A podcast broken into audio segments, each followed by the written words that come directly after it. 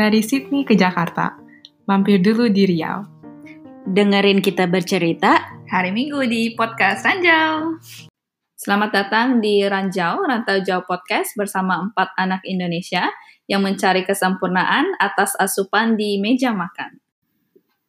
Episode 5, Gembrot Konspirasi.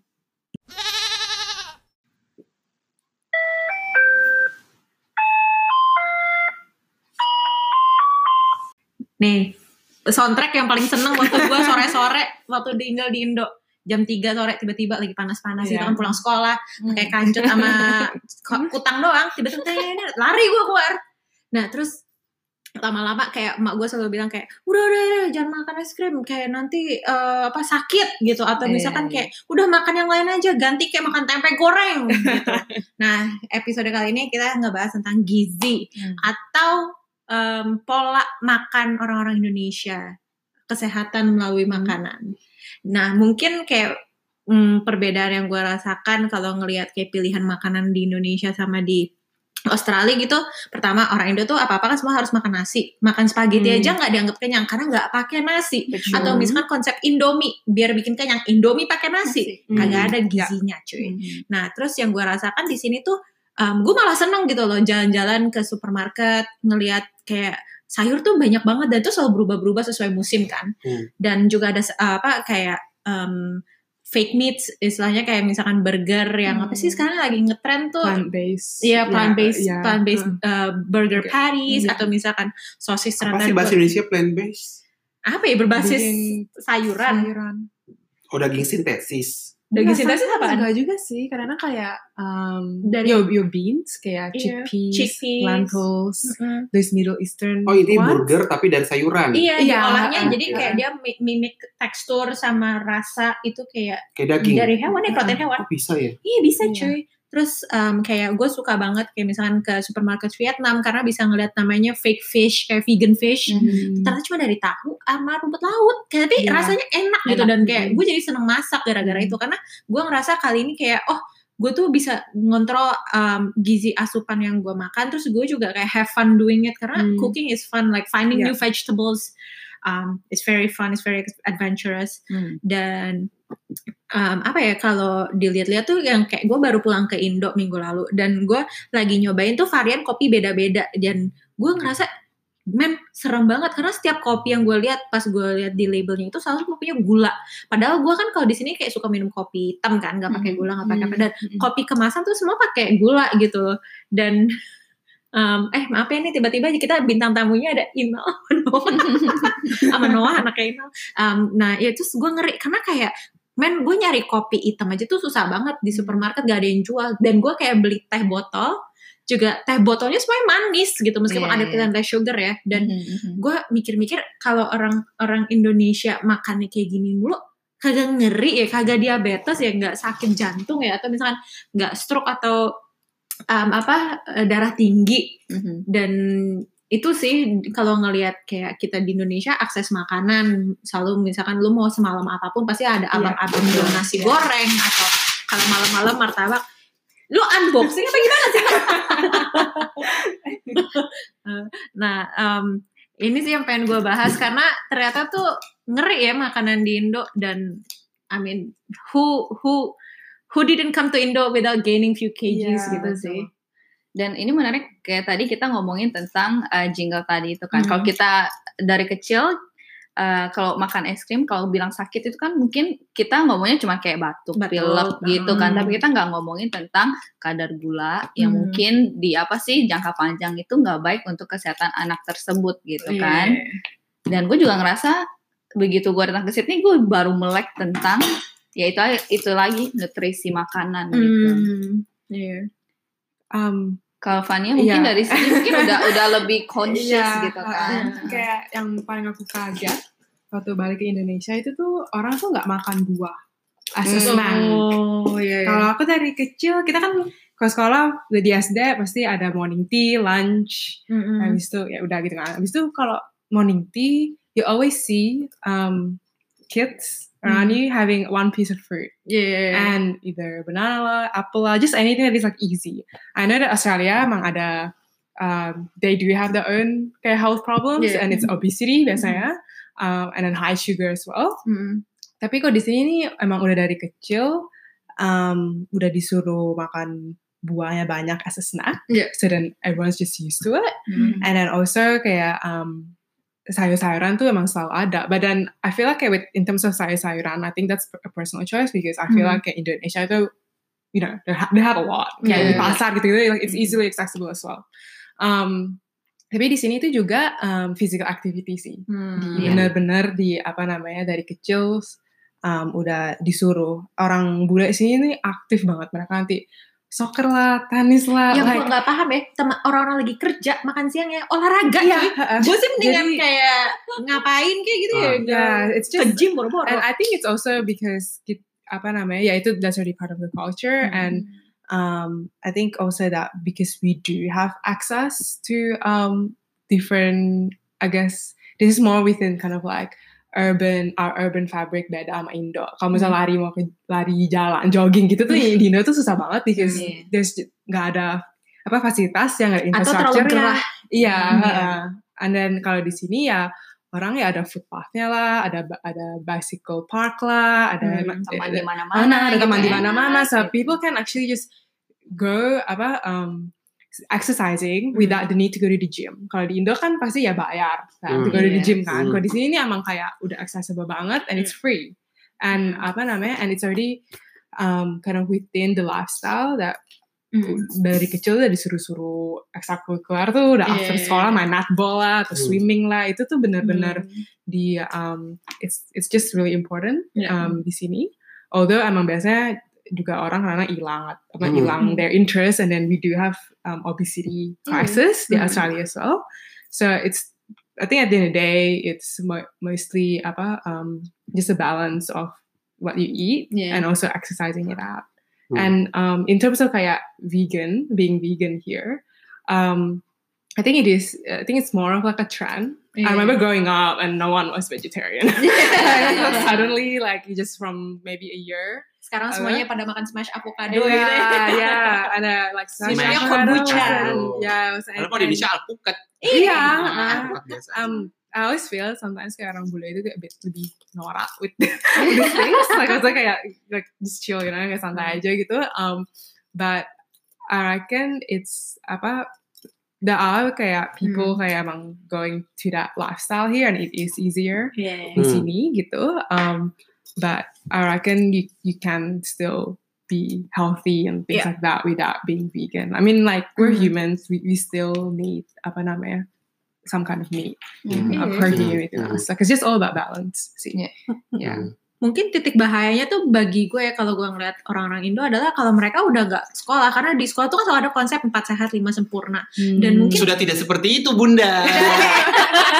Sudah berubah. beda zaman Ah, dan beda zaman. kayak dulu eh, makanan yang disajikan di kantin sekolah pun juga it's quite good gitu loh kayak Hmm. misalkan nasi putih sama pokoknya sayurnya lengkap lah gitu dan Hmm. ya paling dulu zaman zaman itu yang yang jelek apa sih makanan junk food gue coba chups lo tau gak keripik singkong yang ada Oh yang iya iya iya, iya gue warna tahu. ungu sama warna Ah, oranye iya, gue iya. suka banget sama kalau nggak coki-coki kalau Hmm. susu juga susu murni Iya. nasional gitu kan atau kayak ya junk foodnya apa sih kalau minuman granta yang kopi-kopi ala-ala gitu sama Hmm. ya kalau ada kunjungan dari Milo atau kunjungan Iya, iya, dari iya. um, apa Minute Maid yang kayak ngantri-ngantri gitu Hmm. kan Hmm. itu doang sekarang apa sih bukan empat sehat lima sempurna ya Jadi gini, Bunda. Oke. Oke, em, kalau kita ngomongin makanan konsep makanan sehat, sebenarnya kalau bisa gue bilang pemerintah Indonesia tuh progresif, Hmm. even dibanding Kanada. Baik Hmm. Jadi gini kan, uh, kalau dulu kan empat sehat lima sempurna, sebenarnya kan setelah apa namanya melalui berbagai macam studi, uh, empat sehat itu sebenarnya udah cukup dan Hmm. susu itu bukan sebenarnya bukan uh, apa namanya uh, pangan yang harus dikonsumsi orang Indonesia. Orang Indonesia tuh kan laktos intoleran, kagak bisa Iya. minum susu kan. gue kecil lah intoleran tapi ya Lah ya, karena memang dari dulu orang Indonesia emang kodrat kodratnya fisik, fisiologi emang bukan susu gitu. Nah juga itu juga ada pengaruh dari lobby-lobby perusahaan susu supaya bagaimana susu itu bisa laku gitu kan. Jadi nah, jadi gini, ketika kita bicara tentang gizi dan pangan di Indonesia itu juga ini jadi hal yang sangat politis gitu Hmm. ya. Dan juga apa yang apa yang kita makan sehari-hari itu sebenarnya juga sangat politis. Nah, sekarang tuh konsepnya itu bukan sehat lima sempurna tapi isi piringku. Wow, apa Isi tuh? Piringku. Jadi googling aja isi piringku Kementerian Kesehatan gitu. Jadi uh, ketika kita makan itu ada ada apa namanya? Jadi beneran konsepnya itu adalah satu piring dan uh, piring itu tuh ada apa namanya kayak pie chart dan uh, isinya macam-macam gitu. Ada ada ada kalau di googling jadi ada sayur, ada uh, apa ada, ada apa yang makanan dasar tuh karbohidrat ya. Iya. Beras gitu-gitu, gandum, terus habis itu ada tentang sayur-sayuran, buah-buahan, ada tentang apa namanya macam-macam lah. Mm. Yang menarik itu kalau bisa dilihat dari konsep isi piringku tidak ada namanya susu. Hmm. Tapi eh, selain eh, itu ada juga eh, aktivitas fisik, minum air putih, nggak ada tuh Hmm. minum jus, nggak ada minum jus dan itu itu yang eh, apa namanya yang eh, sekarang sedang digalakkan oleh pemerintah kita dan juga ada isi piringku khusus orang yang sudah obesitas gitu. Hmm. Jadi eh, karbohidrat kayak nasi gitu-gitu sudah dikurangin Iya. gitu. Nah, em, nah gue mau sharing. Jadi sebenarnya eh, sejak tahun 2018 kemarin, gue mengembangkan bersama dengan teman-teman di boleh sebut nggak sih organisasinya? Ya, sebetulnya. Boleh ya. bersama out, ya. bersama dengan UNICEF dan juga Hmm. Siameo Rekfon, gue mengembangkan yang namanya modul aksi bergizi. Hmm. Jadi eh, modul yang isi tentang kesehatan remaja untuk kita uji cobakan di Klaten dan di Lombok gitu. Karena kan sekarang kondisinya eh, apa namanya remaja kalau bisa dibilang tuh eh, ada ada juga data dari riset kesehatan dasar Indonesia gitu ya Mhm. bahwa pola makan orang Indonesia tuh cukup mengkhawatirkan gitu. Iya. Maksudnya uh, uh, konsumsi gula, garam dan lemak yang tinggi, apa namanya uh, akses ke sayur-sayuran yang terbatas Mhm. ak- dan uh, apa namanya konsumsi rokok yang tinggi terutama di laki-laki Oh, dua dari tiga laki-laki iya. Indonesia merokok Iya. dan juga apa namanya sedentary lifestyle, uh, Eh, lifestyle, oh, iya. aka mager maksudnya minimnya aktivitas fisik di uh, orang Indonesia itu sangat mengkhawatirkan gitu. Dampaknya mungkin nggak terasa sekarang gitu ya, uh, maksudnya enak-enak aja makan enak dan Hmm. nggak gerak, tapi kan nanti baru ke- kelihatan 20-30 tahun lagi dengan meningkatnya uh, apa namanya uh, darah tinggi, tensi darah Iya. apa darah tinggi, diabetes uh, dan juga kanker Iya. itu itu penyakit-penyakit yang akan menurut yang maksudnya itu dalam rumpun penyakit tidak menular gitu kan. Nah makanya sekarang penting banget nih buat kita uh, se- semud- sedini mungkin untuk tahu sebenarnya apa sih yang membuat apa nama uh, orang Indonesia tuh makannya nggak sehat gitu. Jadi kalau bisa dianalisa bukan karena orang Indonesia yang nggak malas, tapi lingkungan pendukungnya yang Iya. membuat um, mendukung seperti itu kalau bahasa ba- kalau misalnya bahasa bahasa public health itu adalah obesogenic environment lingkungan yang membu- membuat orang Hmm. menjadi uh, obesitas Mhm. gitu karena gini, kalau di tadi kan kalian bilang kalau di Australia makanannya sehat dan banyak sayur-sayuran di mana-mana Hmm. gitu kan. Coba deh kalau di Indonesia Iya. kita mau nyari sayur mahal, mau makanan gampang tinggal GoFood aja, gampang langsung masuk. Kita nggak Hmm, perlu jalan gitu, iya. udah langsung diantar sama abang-abang Gojek. Hmm. Terus udah gitu makan kalau misalnya kita ke toko swalayan minimarket segala macam isi semua makanan berpengawet dan bergula tinggi. Asli. Iya kan? Maksudnya jadi bukan karena orang kitanya yang malas kan juga pernah ada riset bahwa orang Indonesia itu yang paling minim aktivitas fisik. Gimana mau aktivitas fisik lo keluar rumah langsung jalanan nggak ada trotoar, Iya. jalan dikit kok keserempet iya. motor. Iya. Iya kan belum belum lagi kalau yang perempuan jalan dikit kan digodain sama orang tengah jalan neng mau ke mana neng gitu kan mau ditampar nggak lo? Iya. Iya kan maksudnya kondisi sebenarnya kondisi lingkungan di Indonesia itu yang sebenarnya um, membuat orang menjadi gemuk. Jadi gemuk itu bukan karena obesitas itu Iya. bukan karena lu nya malas gerak atau lu makan gak sehat karena gemuk karena lingkungan membentuk lu untuk gemuk gitu Hmm. gitu jadi Iya. maksudnya susah untuk nggak untuk lu nggak gemuk dan apa namanya untuk nggak makan sehat makanya eh, balik lagi kalau misalnya pengen intervensi gitu emang paling strategis di sekolah gitu. Sekarang udah apa namanya ada modul lagi lagi dicobakan semoga bisa eh, ke level nasional modul aksi bergizi tentang apa namanya setengah tentang gizi bagaimana mempromosikan apa namanya eh, pola makan dan aktivitas fisik dan juga ya kayak bisa kesehatan reproduksi Hmm. eh, water and sanitation pencegahan kekerasan pada remaja kayak gitu. Em, dan sebenarnya itu kita udah punya lumayan banyak apa namanya berbagai macam petunjuk gitu apa namanya panduan dari pemerintah kayak konsep isi piringku Mhm. terus 415 ya no 415 gula garam lemak gitu Iya. Eh, apa namanya batasan konsumsinya tapi balik lagi memang kadang-kadang apa namanya seringnya itu konsumsi apa namanya apa perilaku hidup sehat itu kalah sama eh, iklan dari perusahaan Hmm. makanan Iya. begitu bu Iya. Iya. Ngeri juga ya kalau Hmm. dipikir-pikir kayak dulu tuh gue inget banget kalau ada ada perusahaan yang datang ngasih makanan buat dites gitu buat sekolah tuh makanan minuman instan sosis so Iya. nice Hmm. dua tang apa sih jeruk merek dua tang Mm-mm, terus iya kayak iya. Ah, ah, Milo, gue juga kayak udah seneng banget udah ngantri kan beli Milo, eh, terus dikasih satu saset kan buat dibawa pulang ke rumah. Eh, pas dibawa-bawa belatung isinya, jadi gue gak bisa nyobain. Pop mie juga kan sponsor sponsor pensi Hmm. gitu loh. Dan emang bener sih kayak kayak lu udah lulus um, kuliah gitu, tapi misalnya udah udah selesai SMA, um, ya udah makanan hancur Iya. gitu kan. Mm-mm. Dan Iya. orang juga nge-gym tuh jadi sekarang masih dianggapnya status bukan bener-bener ya emang kegiatan yang harus lu lakukan setiap hari Iya. uh, untuk menjaga keseimbangan uh, berat Iya. badan dan ya jaga kesehatan secara general. Cuman kalau dilihat-lihat kayak gue kemarin baru baca artikel um, di Jakarta sendiri si apa gubernur kita lagi menyiapkan uh, bike, bike path jalur sepeda. Hmm. dan itu ternyata lebih berharga daripada trotoar. Karena susah banget kan untuk kayak lu tahu kan jalanan di Jakarta udah Iya. semrawut up, segala macam trotoar aja dihantam apalagi bike lane gitu. Kayak istilahnya jalan lu lebih sempit.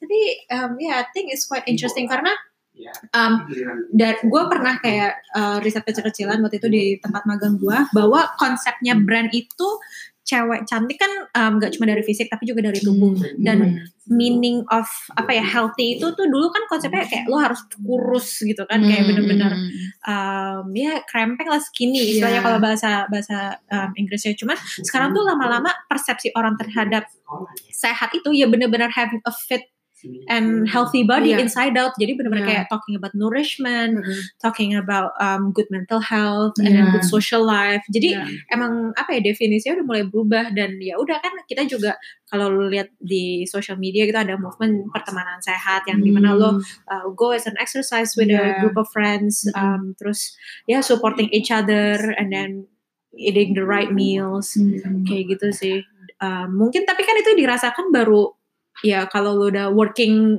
adult life ya Iya. cuman Iya.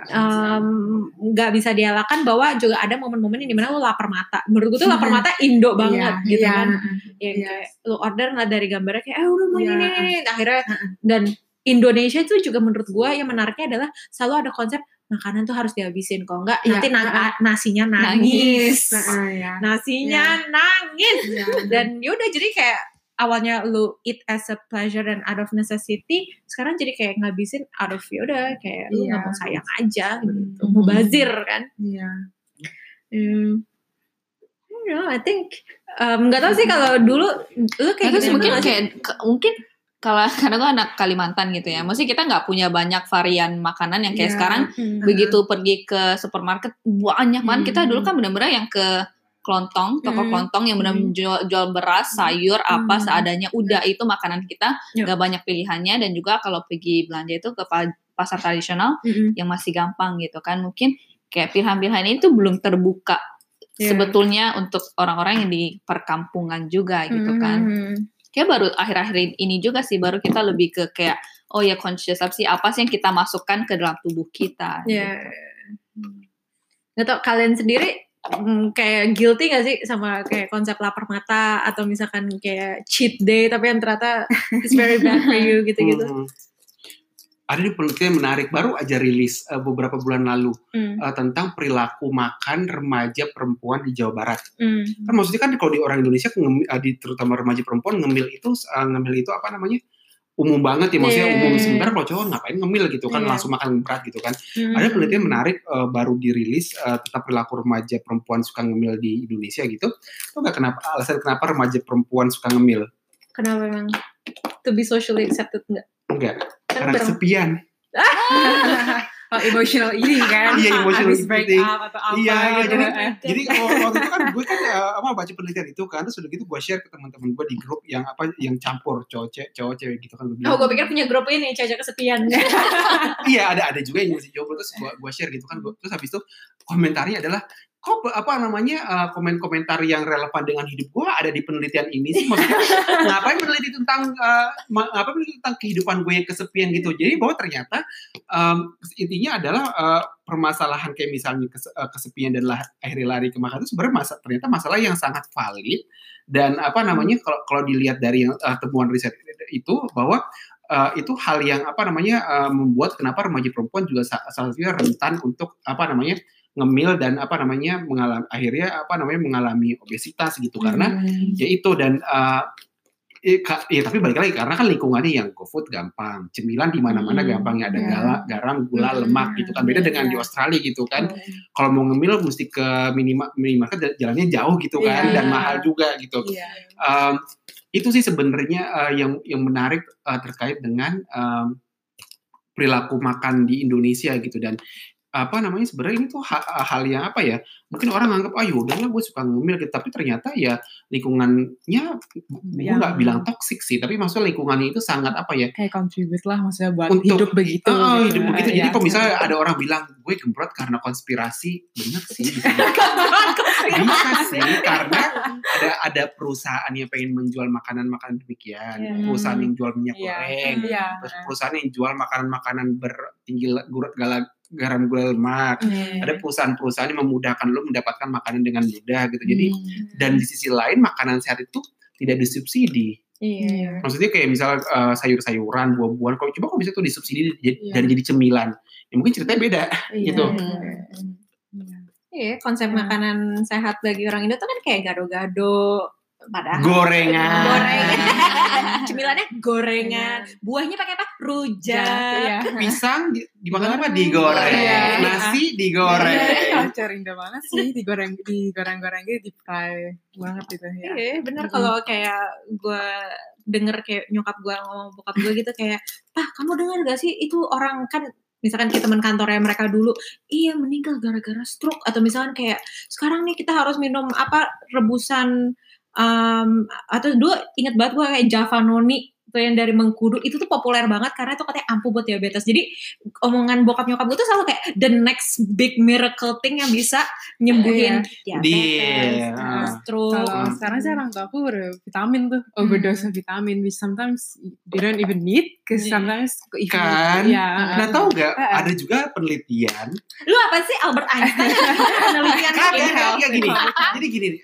Nggak, kar- karena kan kita oke di sisi lain kita diserang oleh berbagai dari berbagai macam penjuru itu Hmm, untuk hmm. eh, gaya hidup yang akhirnya membentuk jadi obesitas dan segala macam. Tapi di sisi lain ada orang-orang yang berusaha mempromosikan gaya hidup sehat tapi ternyata ngaco gitu. Iya. Mulai dari diet keto, diet Iya. paleontologi, Iya, kayak apa sih? sih? Gitu. Terus habis itu belum lagi yang oke kita banyak minum vitamin. Ada penelitiannya.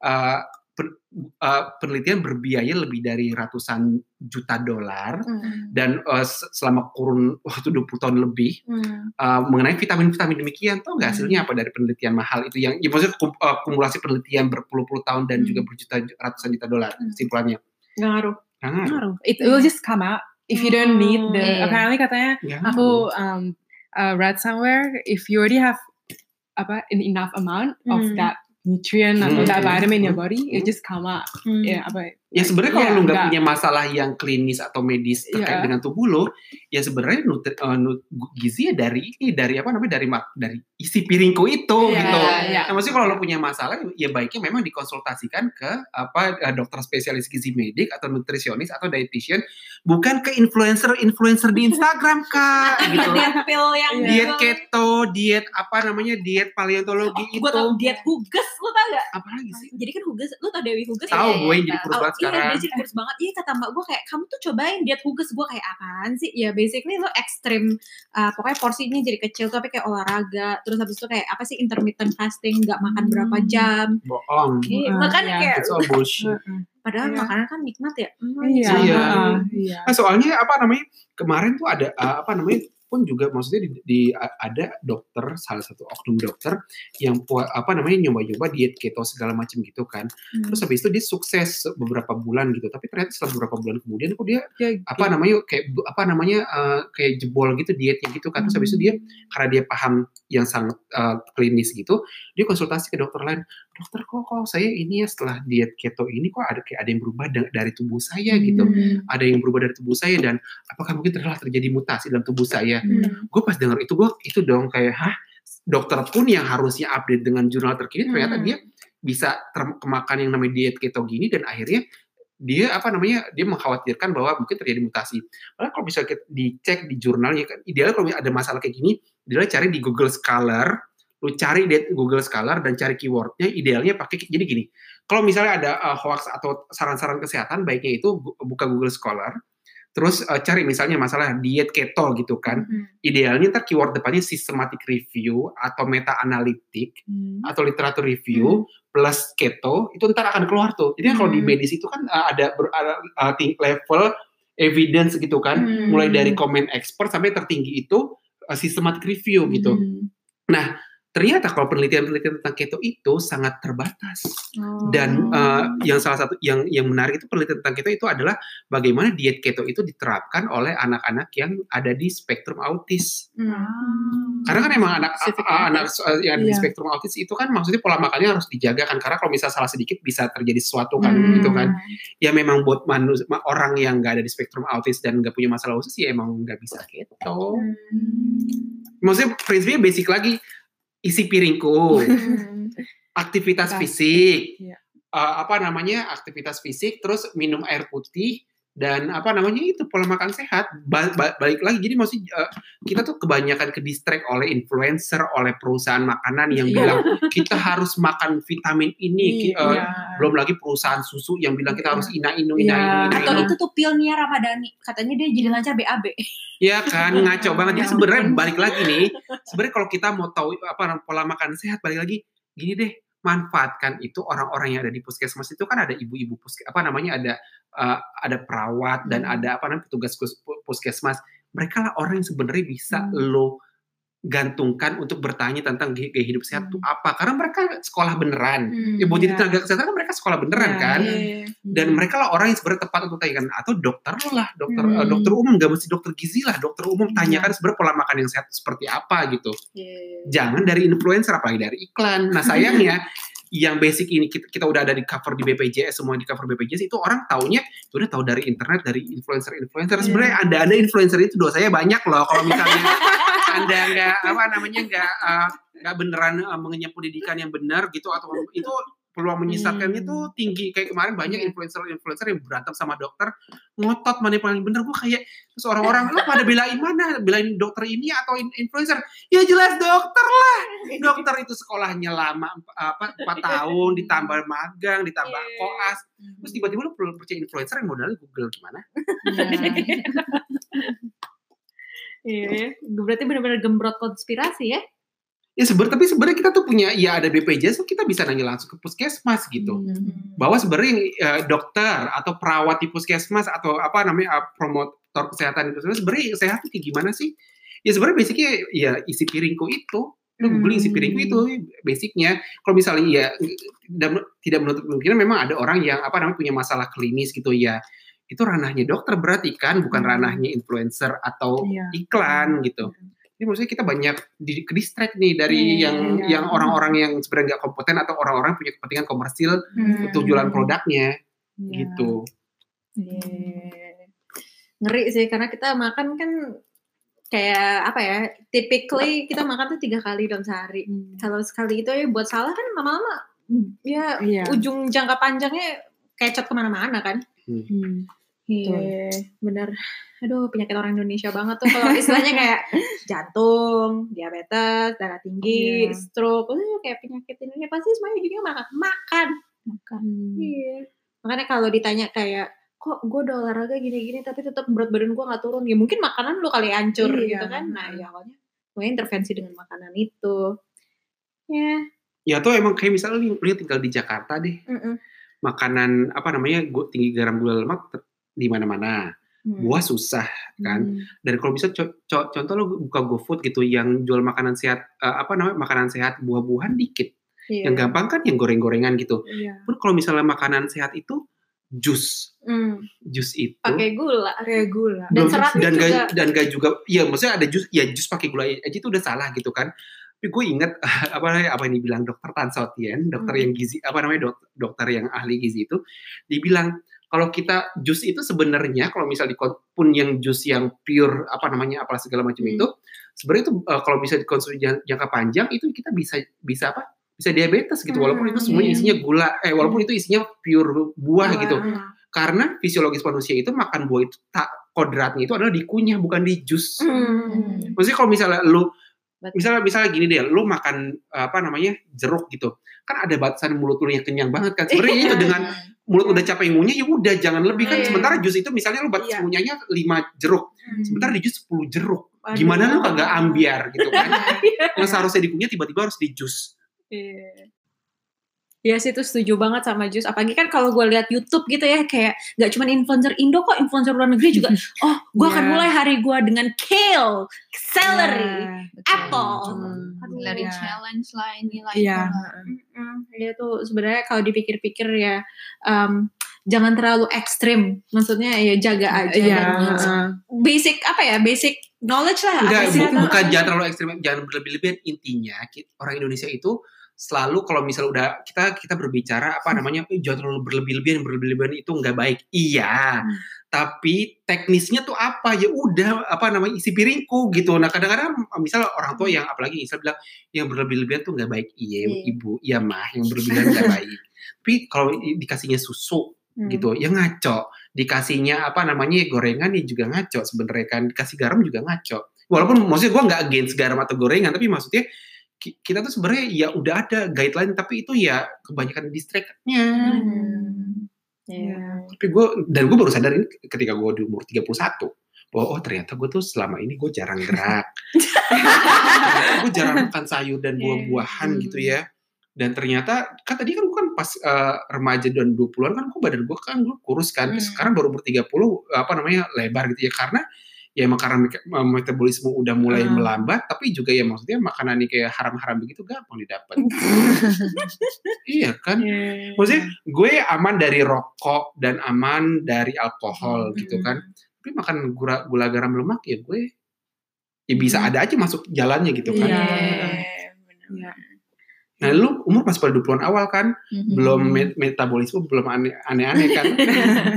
Soalnya gue, gue temen gue tuh ada satu grup yang isinya campur gitu kan. Semua struggling kenapa kita gembrot? Nggak bisa kurus kenapa kita gembrot? Nggak bisa kurus. Ya maksudnya setelah gue belajar kayak ternyata itu bukan karena orang-orang pada malas atau gimana ya karena ya lu betul-betul go food. Iya. lu mau jalan susah. Terus habis itu baru keluar rumah sedikit apa namanya ya go gojek gitu nih Hmm, gimana iya. terus udah gitu polusi parah makanya pada Hmm. depresi pada gembrot Iya.